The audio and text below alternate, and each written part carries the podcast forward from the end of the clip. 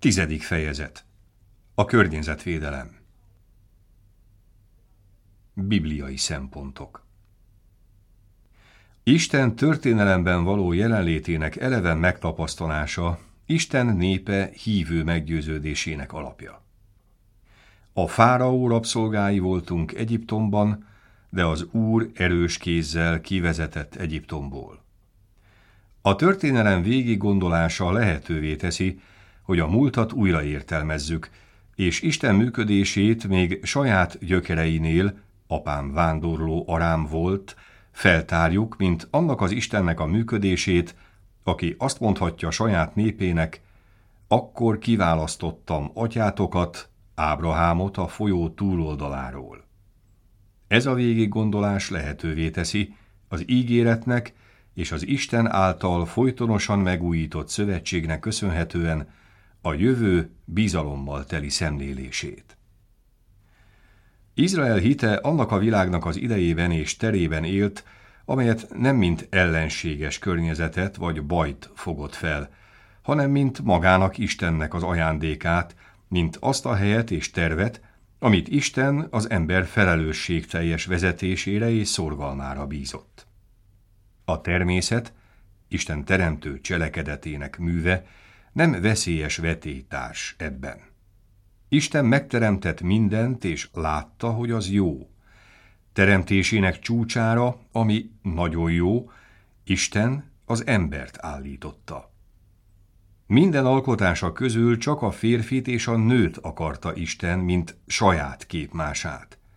Rájuk hagyta a felelősséget minden teremtett dologért, a feladatot, hogy azok harmóniáját megőrizzék és fejlődésüket megóvják. Az Istenhez fűződő különleges kapcsolata magyarázza az emberpár kitüntetett helyzetét a teremtés rendjében. Az embernek a világhoz való viszonya az emberi identitás lényegi része. Úgy jön létre, mint az ember egyre mélyebb kapcsolata Istennel. Az Úr az emberi személyt beszélgető társként akarta, csak az Istennel való párbeszédben találja meg az emberi teremtmény a maga valóságát, amelyből késztetést és szabályokat nyer arra, hogy a világ jövőjét megtervezze, azét a kertét, amelyet Isten neki adott, hogy művelje és őrizze. A bűn sem vet véget ennek a feladatnak, de a munka előkelő rangját megterheli szenvedéssel és fájdalommal. Izrael imádságaiban a teremtés mindig indok a dicsőítésre. Milyen sokrétű a te műved, Uram, mindent bölcsességedben alkottál. Az üdvösséget új teremtésként értik, amikor helyreáll az a harmónia és fejlődő képesség, amit a bűn lerombolt. Mert új eget és új földet teremtek mondja az Úr. Akkor a sivatag gyümölcs termőkert lesz, igazságosság tanyázik a gyümölcskertben, népem békességben lakik majd otthonában. A végső üdvösség, amelyet Isten fia által az egész emberiségnek kínál, nem valósulhat meg ezen a világon kívül. Bár a bűn megsebzi, világunk arra van rendelve, hogy az alapoktól megtisztuljon, és a megtisztulást követően, amelyből megújulva kerül ki, végül az a hely legyen, ahol az igazságosság lakik. Nyilvános szolgálata idején Jézus méltatja a természet elemeit. Nem pusztán bölcs értelmezője a természetnek azokban a képekben, amelyeket átvesz a természetből példabeszédeiben, hanem ura is, az Úr a természetet megváltói tervének szolgálatába állítja. Megköveteli tanítványaitól, hogy tartsák tiszteletben a dolgokat, az időket és az embereket. Gyermeki bizalommal tudva, hogy gondoskodó atyuk van, aki soha nem hagyja cserben őket. Óvakodva attól, hogy a dolgok rabjaivá váljanak, Krisztus tanítványainak képesnek kell lenniük arra, hogy szolgáljanak, és megteremtsék egymás között a megosztás és a testvériesség légkörét. Jézusnak a világtörténelembe való belépése csúcspontját a szenvedés történetben és a húsvéti történésben érte el, amikor maga a természet is részt vesz a visszautasított Istenfiú drámájában és a feltámadás diadalában. Azáltal, hogy elszenvedi a halált, majd azt a feltámadás új fényességével kapcsolja össze, Jézus új világot alapít, amelyben minden neki van alávetve, és helyreállnak a rend és harmónia viszonyai, amelyeket a bűn lerombolt. Az ember és a természet közötti egyenlőtlenség tudatának együtt kell járnia azzal a tudattal, hogy Jézusban az ember és a természet Istennel való megbékélése megy végbe úgy, hogy minden ember, aki tudja, hogy Isten szereti, újra meglelheti elveszett békességét. Mindenki, aki Krisztusban van, új teremtmény. A régi megszűnt, valami új valósult meg. A természet, amely az ige által teremtetett, ugyan ezen ige által, amely testé lett, megbékélt Istennel, és új békességgel telt be. Nem csupán az ember belseje gyógyul meg, hanem egész testi mi voltát is érinti Krisztus megváltói ereje. Az egész teremtés részt vesz a megújulásban, amely az Úr szenvedéséből fakad, akkor is, ha a természet maga még vajúdik, és arra vár, hogy új eget és új földet szüljön, amely az idők végén beteljesedő üdvösség ajándéka lesz. Amíg ez megtörténik, addig sem esik kívül semmi ezen az üdvösségen. A keresztény minden élethelyzetben arra van hivatva, hogy Krisztusnak szolgáljon és abban a szellemben éljen, amelyben a szeretet vezeti, amely szeretet egy új élet kezdete. Olyan szeretet, amely a világot és az embert visszavezeti eredeti rendeltetéséhez. A világ, az élet, a halál, a jelenvalók, az eljövendők, minden a tiétek. Ti azonban Krisztuséi vagytok, Krisztus pedig az Istené. Az ember és a teremtett dolgok univerzuma. A bibliai látásmód ösztönzi a keresztények hozzáállását a föld hasznosításához, valamint a tudomány és a technika fejlődéséhez. A második vatikáni zsinat mondja, hogy az ember az isteni világosságból részesedve meghaladja az anyagi világot. A zsinati atyák elismerik a haladást, amelyet az emberi szellem lankadatlan tevékenységének köszönhetően az empirikus tudományokban, a technikában, a művészet és a szellemtudományok területén ért el. A mai ember uralmát főként a technika és a tudomány segítségével szinte az egész természetre kiterjesztette, és terjeszti egyre tovább. Mivel az Isten képmására teremtett ember küldetést kapott arra, hogy a földet és mindent, ami azon van, hatalma alávetve, igazságosságban és szentségben kormányozza a világot, és Istent mindenek teremtőjének elismerve önmagát, és a valóság egészét visszavigye hozzá, hogy az embernek alávetett minden dologban Isten neve legyen csodálatos az egész földön, ezért azt tanítja a zsinat, hogy a személyes és közösségi emberi alkotás az emberek sok évszázadon át kibontakozó hatalmas erőfeszítése, amelyel életkörülményeiket javítani akarják, önmagában véve megfelel Isten tervének. A tudomány és a technika vívmányai önmagukban pozitívak. A keresztények a legtávolabbról sem gondolják azt, hogy az ember szelleméből és erejéből létrejövő alkotások szemben állnának Isten hatalmával, vagy hogy az eszes teremtmény, mint egy a teremtő vetétársaként lépne fel. Éppen ellenkezőleg. Meg vannak győződve arról, hogy az emberiség győzelmei Isten nagyságának jelei és kifürkészhetetlen tervének gyümölcsei. A zsinati atyák ezt a tényt is kiemelik. Minél inkább növekszik az ember hatalma, annál szélesebb körre terjed ki az egyének és a közösségek felelőssége, és minden emberi tevékenység Isten terve szerint meg kell feleljen az emberiség valódi javának. Ezzel A háttérben hangsúlyozza ismételten a tanító hivatal, hogy a katolikus egyház semmiképpen sem fordul szembe a haladással, hanem a tudományt és a technológiát éppenséggel, mint az Istentől kapott kreativitás nagyszerű termékét szemléli. Mert az minket páratlan lehetőségekkel lát el, amelyekből mindannyian hálásan húzunk hasznot. Mint Istenben hívők, akik az általa alkotott természetet jónak találják, örülünk a technikai és gazdasági haladásnak, amelyet az ember intelligenciája révén képes megvalósítani. A tanító hivatalnak a tudományról és a technológiáról általánosságban vallott nézetei érvényesek annak a természeti környezetben és a földművelésben való alkalmazása esetében is. Az egyház becsüli azt a hasznot, amely a molekuláris biológia tanulmányozásából és felhasználásából adódik és még adódhat, amely más tudományterületeken, mint a genetikában és a technológiai felhasználás révén a mezőgazdaságban és az iparban teljesedhet ki.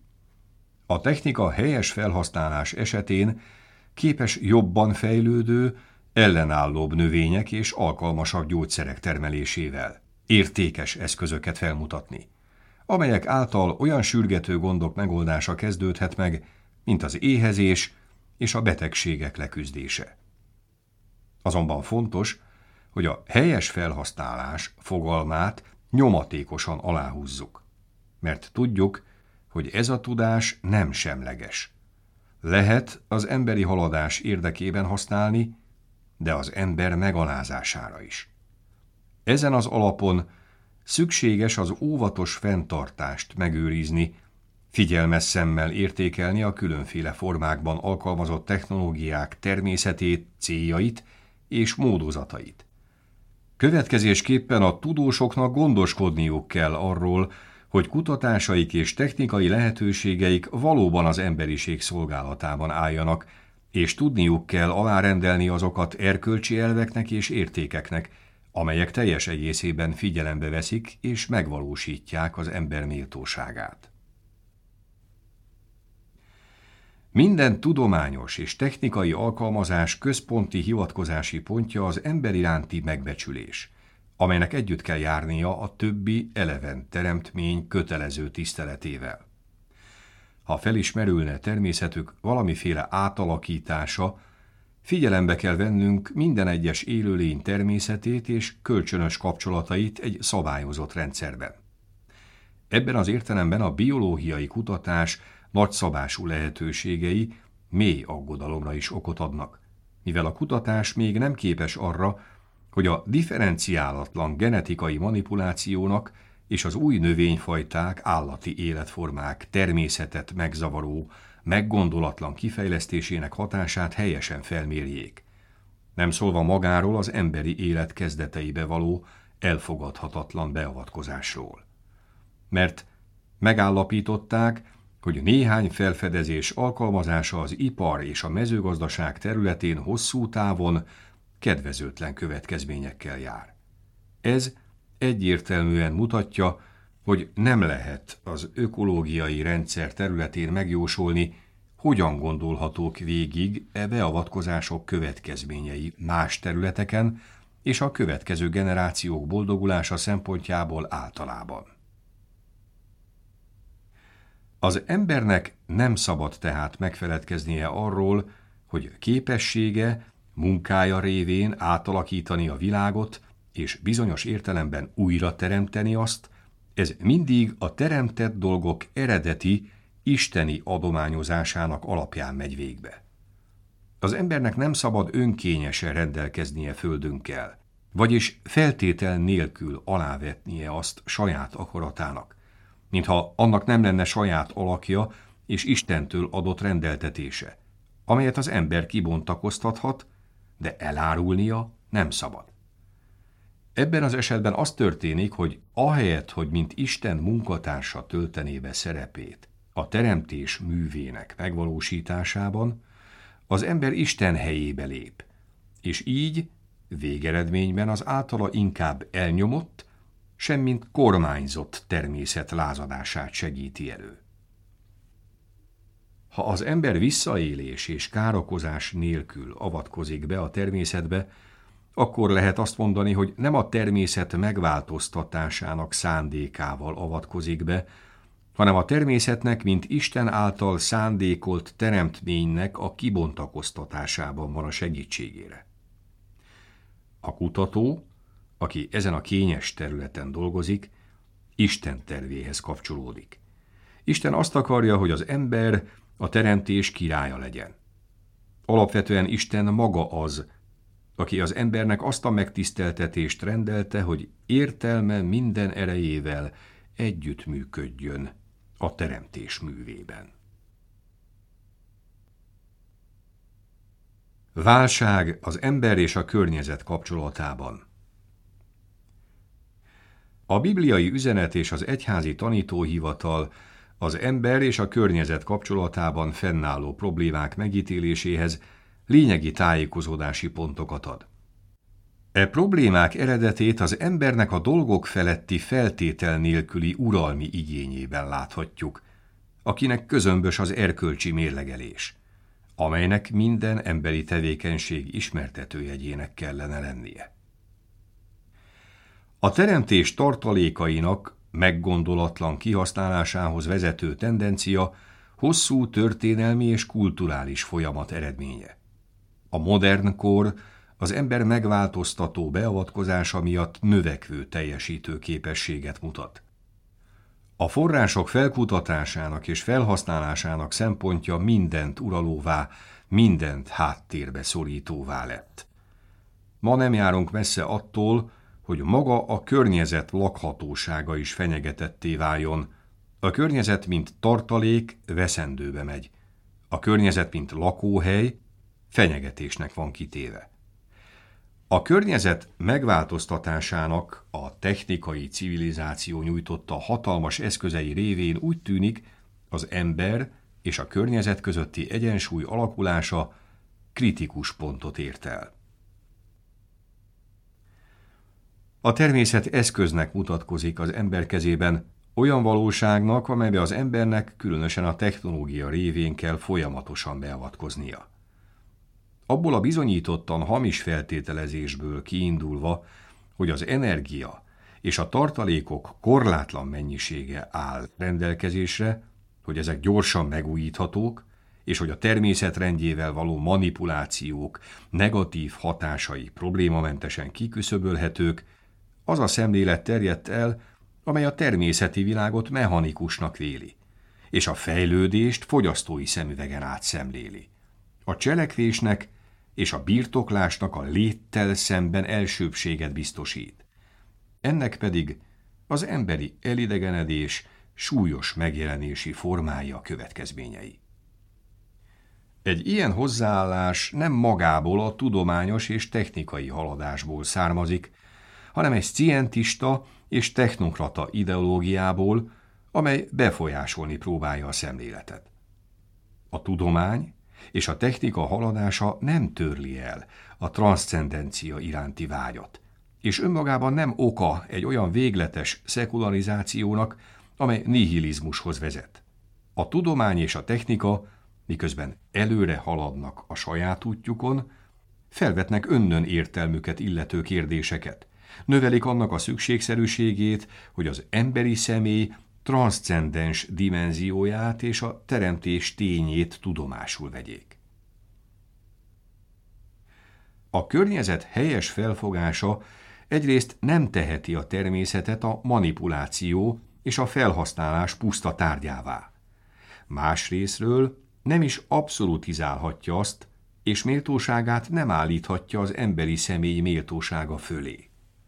Így ugyanis addig a pontig jutnak el, ahol a természetet vagy a földet istenítik, amit világosan mutat néhány ökológiai mozgalom, amely arra törekszik, hogy felfogásának nemzetközileg elismert, intézményes profilt adjon. A tanító hivatal ellenzi a környezet ökocentrizmus és biocentrizmus által ihletett szemléletét, mert az az ember és más élőlények közötti létszerű és értéktartalmú különbségek megszüntetését hirdeti, és a bioszférát egy értéktartalmában differenciálatlan biotikus egységé teszi. Így az ember nagyobb felelőssége minden életforma méltóságának egyenlősítő szemléletmódjában hatájon kívül helyeződik. Az ember és a dolgok minden transzcendens vonatkozás nélküli szemlélete oda vezet, hogy visszautasítja a teremtés gondolatát, az embernek és a természetnek tökéletes autonóm egzisztenciát tulajdonít. Ezzel megszakad a kapcsolat, amely a világot Istennel egyesíti. Ez a törés végül az embert is gyökerestül elszakítja a földtől, és szigorúan véve szegényebbé teszi teljes identitását. Az ember a környezettel szemben, amelyben él, idegennek kezdi érezni magát. Kézenfekvő milyen következtetés adódik ebből? Az embert Istenhez fűző kapcsolat meghatározza az ember önmagához és környezetéhez fűződő kapcsolatát is. Ezért a keresztény kultúra a teremtést, amely körülveszi, mindig, mint Isten ajándékát szemléli, amely őt a teremtővel szemben hálára kötelezi, és a teremtés megóvására serkenti. Különösen a bencés és ferences lelkiség tesz bizonyságot a rokoni kapcsolatoknak erről a módjáról az ember és teremtett környezete között, az emberben táplálja a környezeti valósággal szembeni tisztelet megőrzését. A környezet ökológia és a humán ökológia közötti mély kapcsolatot még erősebben kell hangsúlyozni. Mint a tanítóhivatal hangsúlyozza, az ember felelős azért, hogy a környezetet sértetlenül és egészségesen őrizze meg mindenki számára. Ha sikerül a mai emberiségnek a tudományok új lehetőségeit erőteljes, etikai dimenzióval összekapcsolni, bizonyosan képessé válik arra, hogy elősegítse a környezetnek az ember lakóhelyévé és forrásává válását. Képessé lesz megszüntetni a környezetszennyezés tényezőit, biztosítani a higiénia és az egészség megfelelő feltételeit mind a kis emberi csoportok, mind pedig a nagy települések számára. A szennyező technológiát meg lehet tisztítani, a felhalmozott termékeket el lehet igazságosan osztani, feltéve, ha az ember életét és méltóságát tiszteletben tartó etika számot tud vetni az emberiség mai és eljövendő generációinak jogaival. A közös felelősség Közös tulajdonunk a környezet. A környezetvédelem az egész emberiséghez szóló kihívás. Közös és átfogó kötelességről van szó, közös tulajdonunk megóvásáról, amely mindenkit szolgál. Meg kell akadályoznunk, hogy bárki büntetlenül használja fel tetszése szerint a különböző élő és élettelen dolgokat, a természet elemeit, a növényeket és az állatokat, saját gazdasági céljaira. Ennek a felelősségnek a mai ökológiai válság világméretű jellege alapján és az abból fakadó kényszerek miatt meg kell érlelődnie, globális keretek között fel kell lépnie, tekintve, hogy a teremtő által létrehozott egyetemes renden belül valamennyi létforma függ egymástól. Figyelembe kell vennünk minden létező természetét és kölcsönös viszonyát a dolgoknak abban a rendjében, ami a kozmosz. Ez a látásmód különös jelentőséget nyer, ha tekintetbe vesszük a biológiai sokféleség környezetben betöltött szerepének fontosságát, tekintettel a különböző ökológiai rendszereket összekötő kapcsolatokra. A biológiai sokféleséggel felelősségtudattal kell foglalkozni, és megfelelő módon oltalmazni kell, mert ez az egész emberiség számára rendkívüli gazdagságot jelent. Ebből a szempontból az Amazonas régió jelentősége mindenki számára felismerhető, amely egyike a világ leggazdagabb élőhelyeinek, és ezért az egész Föld ökológiai egyensúlyához létfontosságú. Az erdők a lényegi természetes egyensúly fenntartásához járulnak hozzá, ami az élet számára nélkülözhetetlen. Azok meggondolatlan, erdőégetéssel is folytatott elpusztítása felgyorsítja a talaj pusztulásának a víztartalékokra nézve veszedelmes következményekkel járó folyamatát, és veszélyezteti számos őshonos nép életét, valamint az elkövetkezendő generációk jó közérzetét. Mindenki, egyének épp úgy, mint a hivatalos szervek, kötelességüknek kell érezzék az erdőállomány védelmezését, és ahol szükséges, megfelelő újraerdősítési programok útjukra indítását. A környezetért való felelősség, amely az emberi nem közös értékének bizonyul, nem pusztán a jelennel, hanem a jövővel kapcsolatos követelésekre is kiterjed. Nekünk, akik atyáink örökösei és polgártársaink munkájának haszonélvezői vagyunk, kötelességeink vannak mindenki irányában. Nem lehetünk közömbösek azokkal szemben, akik utánunk jöve növelik majd az emberiség családjának körét. Az egyetemes szolidaritás, mint olyan tény, amely jó tétemény számunkra, a másik oldalon kötelez bennünket. Olyan felelősségről van szó, amely a maiakat a jövendő generációkkal szemben kötelezi, és felelőssége az egyes államoknak és a nemzetközi közösségnek is. A környezetért való felelősségnek megfelelő módon kell jogilag kifejeződnie. Fontos, hogy a nemzetközi közösség egységes szabályokat dolgozzon ki, ezzel olyan szabályrendszer válik lehetővé az államok számára, amely a környezetre károsan ható különféle tevékenységeket hatékonyan ellenőrzi, és az ökológiai rendszert védelmezi azáltal, hogy a lehetséges baleseteket megelőzi. Minden államnak feladata a saját területén az atmoszféra és a bioszféra állapot romlásának megelőzése, amelynek során egyebek között figyelmesen ellenőrzi az új technológiai és tudományos felfedezések hatását, garanciát nyújt polgárainak, hogy a környezetet nem teszik ki káros összetételű vagy mérgező hulladékszennyezésnek. A biztonságos és egészséges természeti környezethez való jog tartalma olyan lépésről lépésre haladó munkálkodásnak lesz az eredménye, amelyet a közvélemény elvárása mozgat, amely a teremtett javaknak a közjó követelményei szerinti felhasználására irányul, és annak szabályozására, hogy mindaz, ami a környezetet szennyezi, büntetéssel járjon. Egyedül a jogi normák azonban nem elegendőek. Ezek mellett nagy felelősség tudatra, a mentalitás és az életstílus valódi megváltoztatásának beérésére van szükség. A közéleti tekintélyek, akik az egészséget és a környezetet fenyegető veszélyekkel kapcsolatban hivatottak intézkedéseket hozni, alkalmasint szemben találják magukat olyan helyzetekkel, amelyekben a rendelkezésre álló tudományos információk ellentmondásosak vagy nem elégségesek. Akkor képesek helyesen ítélni, az óvatosság elvéhez tartják magukat. Ezen elv nem szabály, amely egyszerűen alkalmazandó, hanem a bizonytalan helyzetekben segít eligazodni.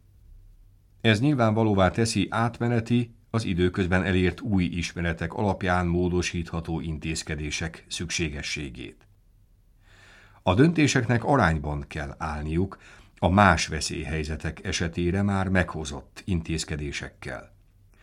Az elővigyázatosság politikája, amely az óvatosság iménti elvén nyugszik, megköveteli, hogy minden döntés a lehetséges kockázatok és előnyök mérlegelésén alapuljon, ideértve olyan döntés lehetőségét is, hogy egyáltalán nem lépünk közbe. Az óvatos megközelítés összekapcsolódik azzal, hogy minden erővel alaposabb ismeretre kell törekedni, annak tudatában, hogy a tudomány a kockázatok elhárításával kapcsolatban nem tud gyors eredményeket elérni. A bizonytalanság és ideiglenesség körülményei teszik a döntés előkészítésének folyamatában az átláthatóságot különösen fontossá. A gazdasági fejlődés tervezése során ügyelni kell a természet sértetlenségének és ritmusának megóvására, mert a természeti tartalékok korlátozottak és részben nem megújíthatóak. A felhasználás jelenlegi ütemére tekintettel egyes természeti források ma és a jövőben elérhető készlete komolyan csökken.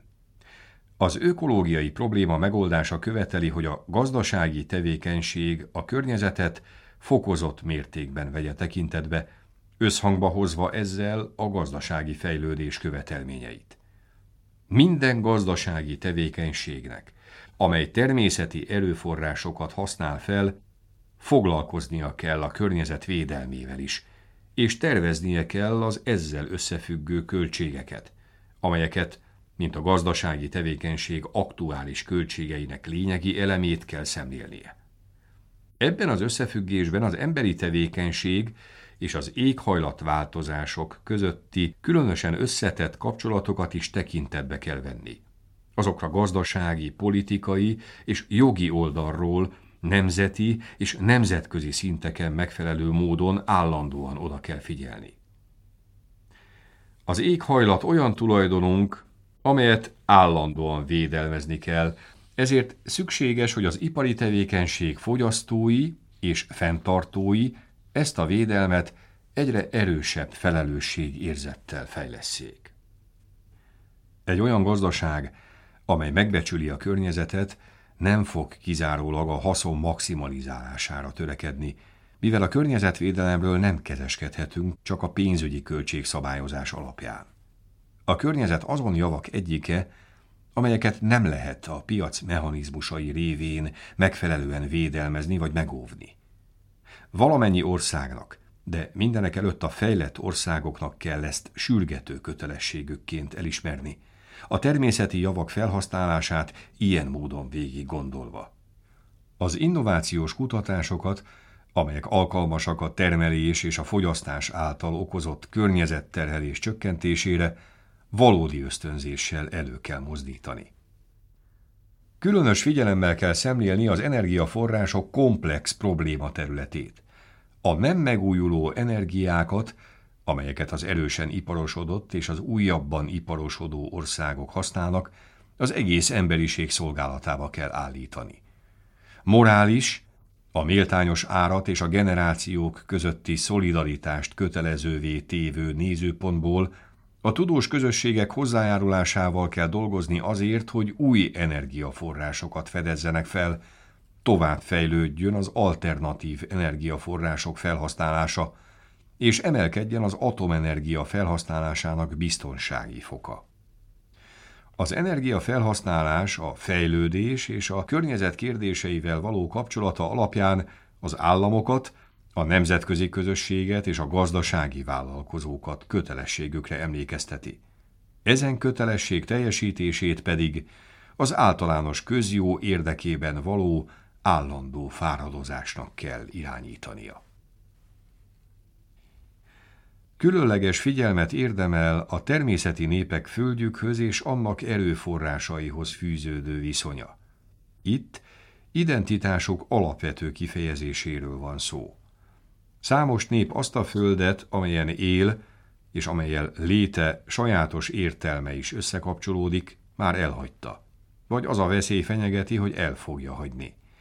Nagyhatalmú agrár érdekeltségek javára, vagy az asszimilációs és urbanizációs folyamatok következtében. A természeti népek jogait alkalmas védelemben kell részesíteni. E népek példát adnak számunkra a környezettel harmóniában lévő életre, amelyet ők ismernek, és amelynek megőrzésére meg is taníthatnak bennünket. Ám rendkívüli tapasztalatuk, amely pótolhatatlan gazdagságot jelent az egész emberiség számára, azzal a környezettel együtt, amelyből származnak, pusztulással fenyegetett.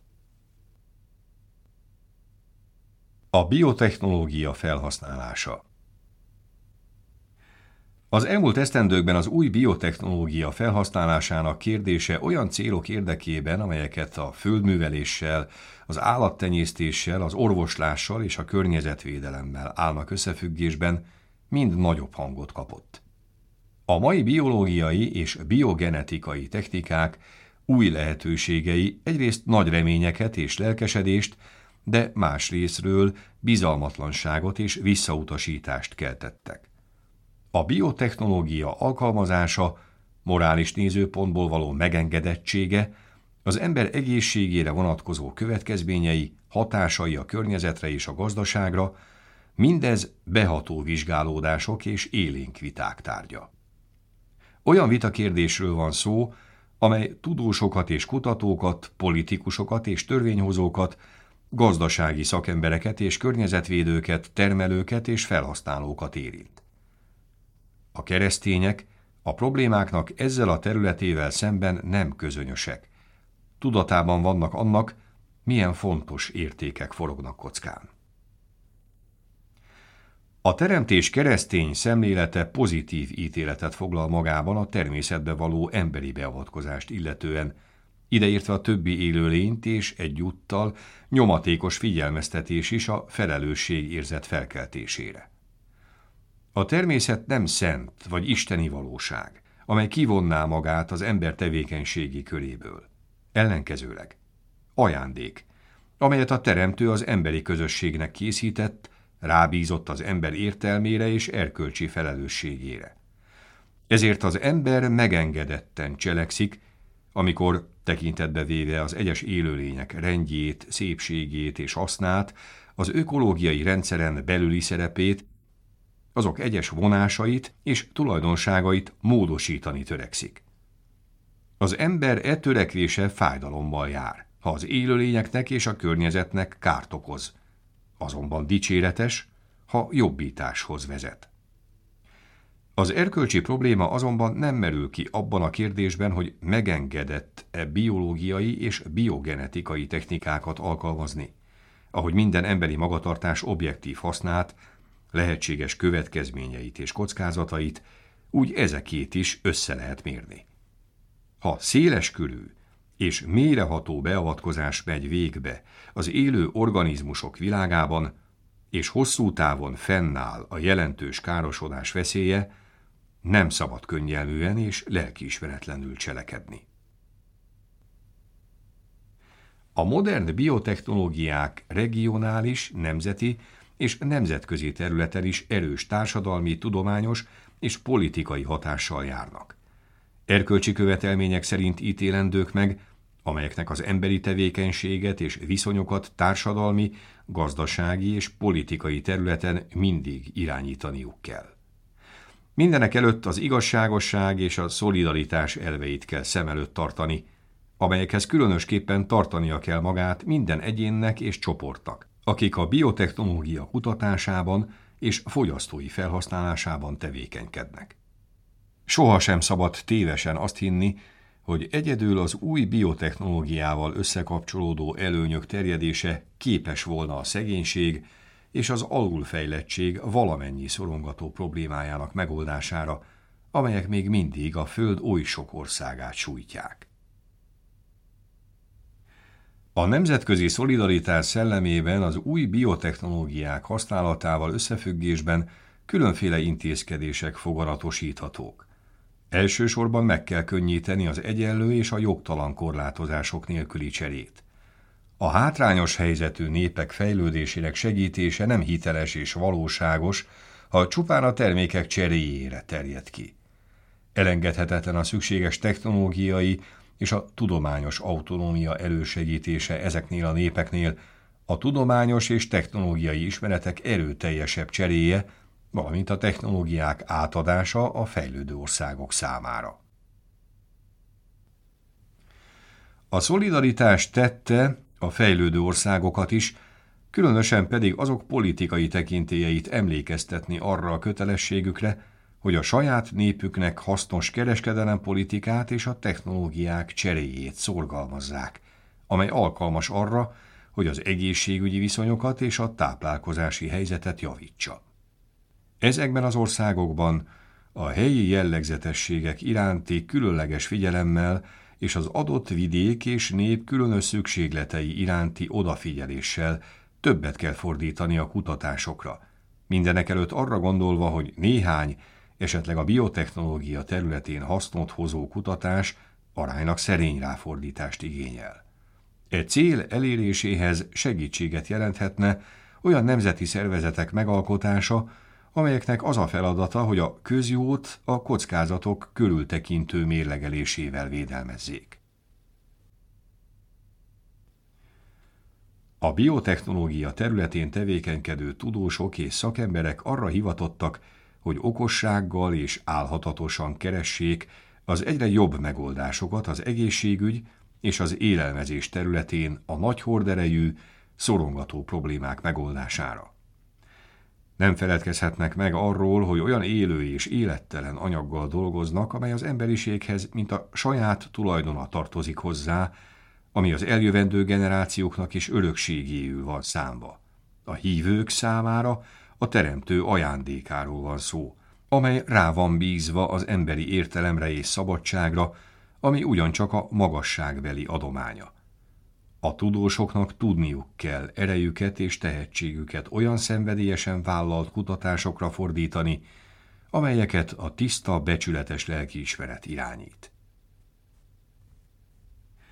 A vállalkozóknak és a társadalmi intézmények felelőseinek, akik az új biotechnológiából származó termékek kutatásával, előállításával és kereskedelmi hasznosításával foglalkoznak, nem csak azok törvényes hasznát, hanem a közjót is szem előtt kell tartaniuk. Ez az alapelv, amely a gazdasági tevékenység minden formájára érvényes, akkor különösen fontos, amikor az élelmezéssel, az orvoslással, az egészség és a környezet védelmével összefüggő tevékenységről van szó. Döntéseikkel a vállalkozók és az illetékes társadalmi intézmények felelősei a biotechnológiák területén a fejlesztéseket olyan ígéretes célokra irányíthatják, mint az éhezés elleni küzdelem, elsősorban a legszegényebb országokban, a harca betegségek ellen és az ökológiai rendszer megvédéséért közös földünkért. A politikusok, a törvényhozók és a közigazgatás felelősek azért, hogy mérlegeljék a lehetőségeket, az előnyöket és az esetleges kockázatokat, amelyek a biotechnológiák bevezetésével vannak kapcsolatban. Nem helyes, ha a döntéseik nemzeti vagy nemzetközi szinten részérdekek nyomásának tesznek eleget. A társadalmi tekintélyeknek arról is gondoskodniuk kell, hogy a közvélemény megfelelően legyen tájékoztatva, és döntéseiknek minden esetben meg kell találniuk azt, ami a közjó számára a legelőnyösebb. A tájékoztatási terület felelőseinek is van fontos, okossággal és tárgyilagossággal elvégzendő feladata.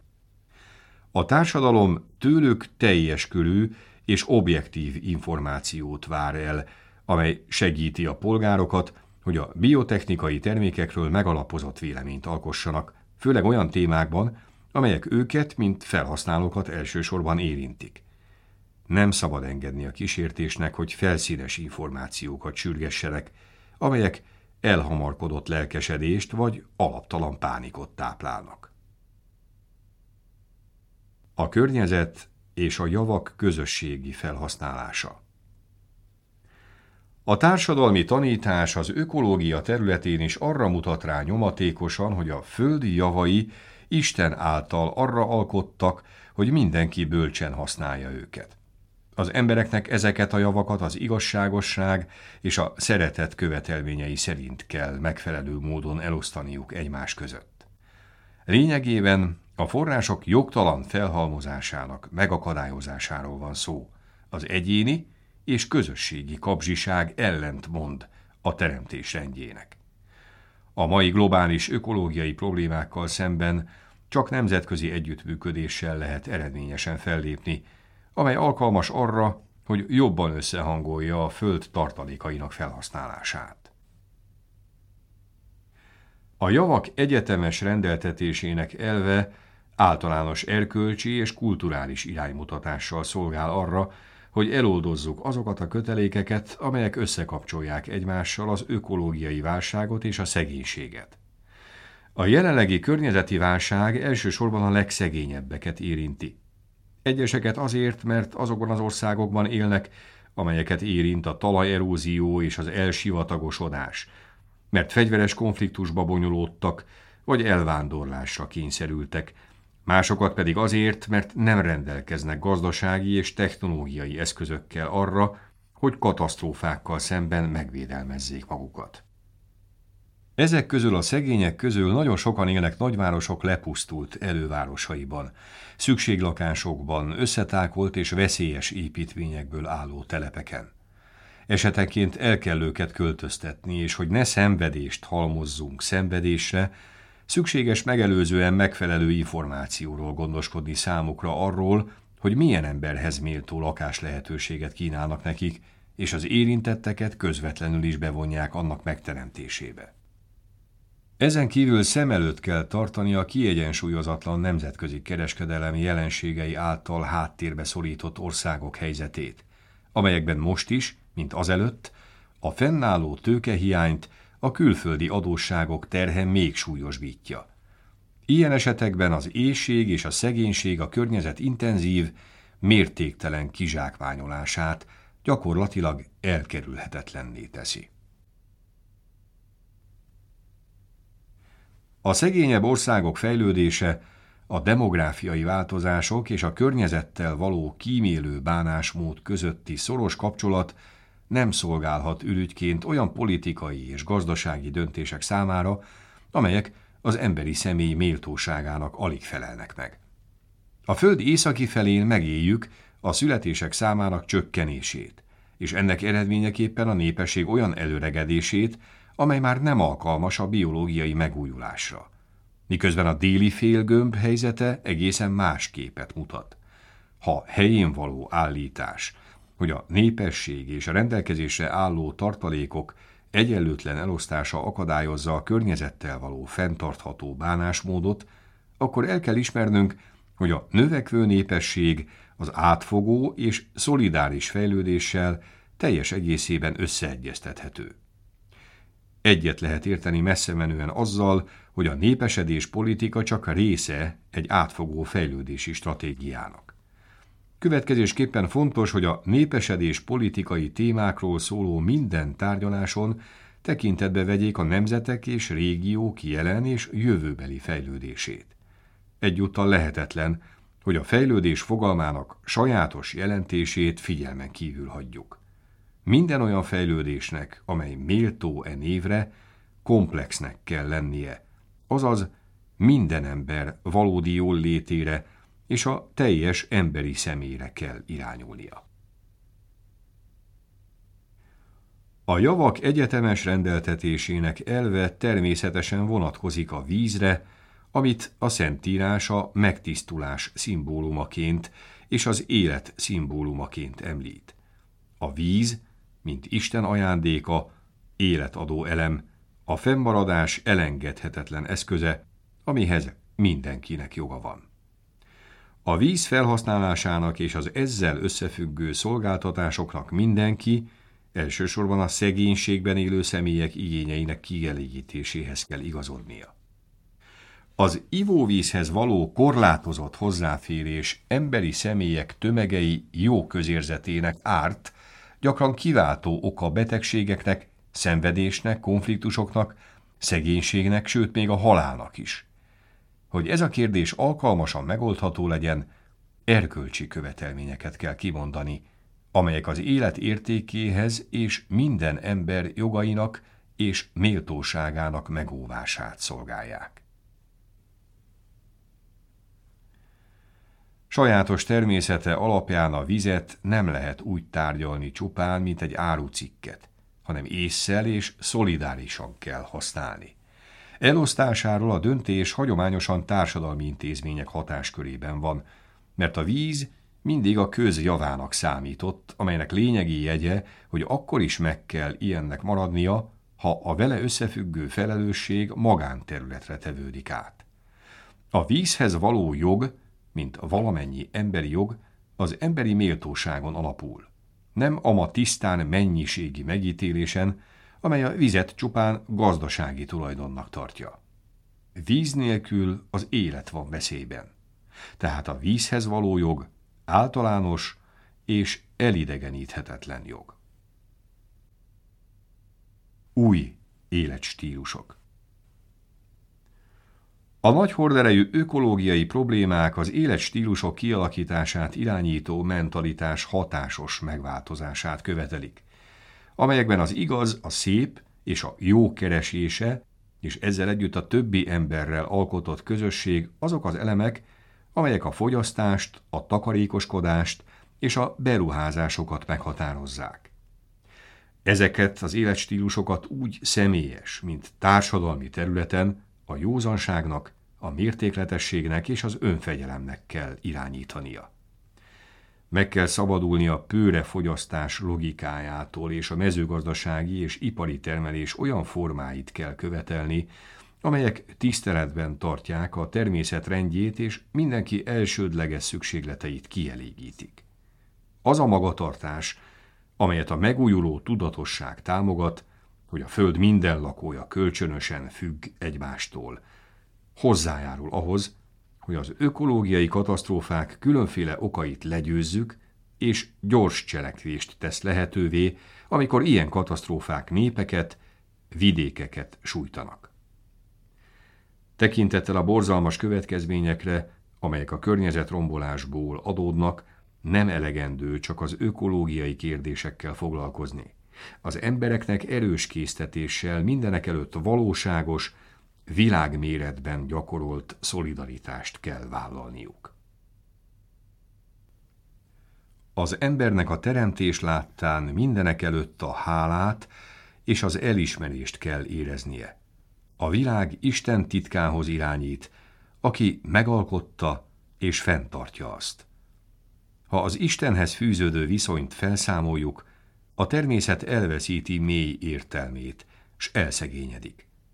Ha ellenben képesek vagyunk felfedezni a természetet a maga teremtett dimenziójában, akkor kommunikatív viszonyt építhetünk vele, megértve önmagán túlmutató, jelképekben gazdag értelmét, így eljutunk a misztérium horizontjához, amely megnyitja az ember előtt az Istenhez, ég és föld teremtőjéhez vezető utat. A világ úgy tárul fel az ember pillantása előtt, mint Isten lábnyoma, mint olyan hely, ahol megmutatkozik Isten teremtő, gondviselő és megváltó ereje.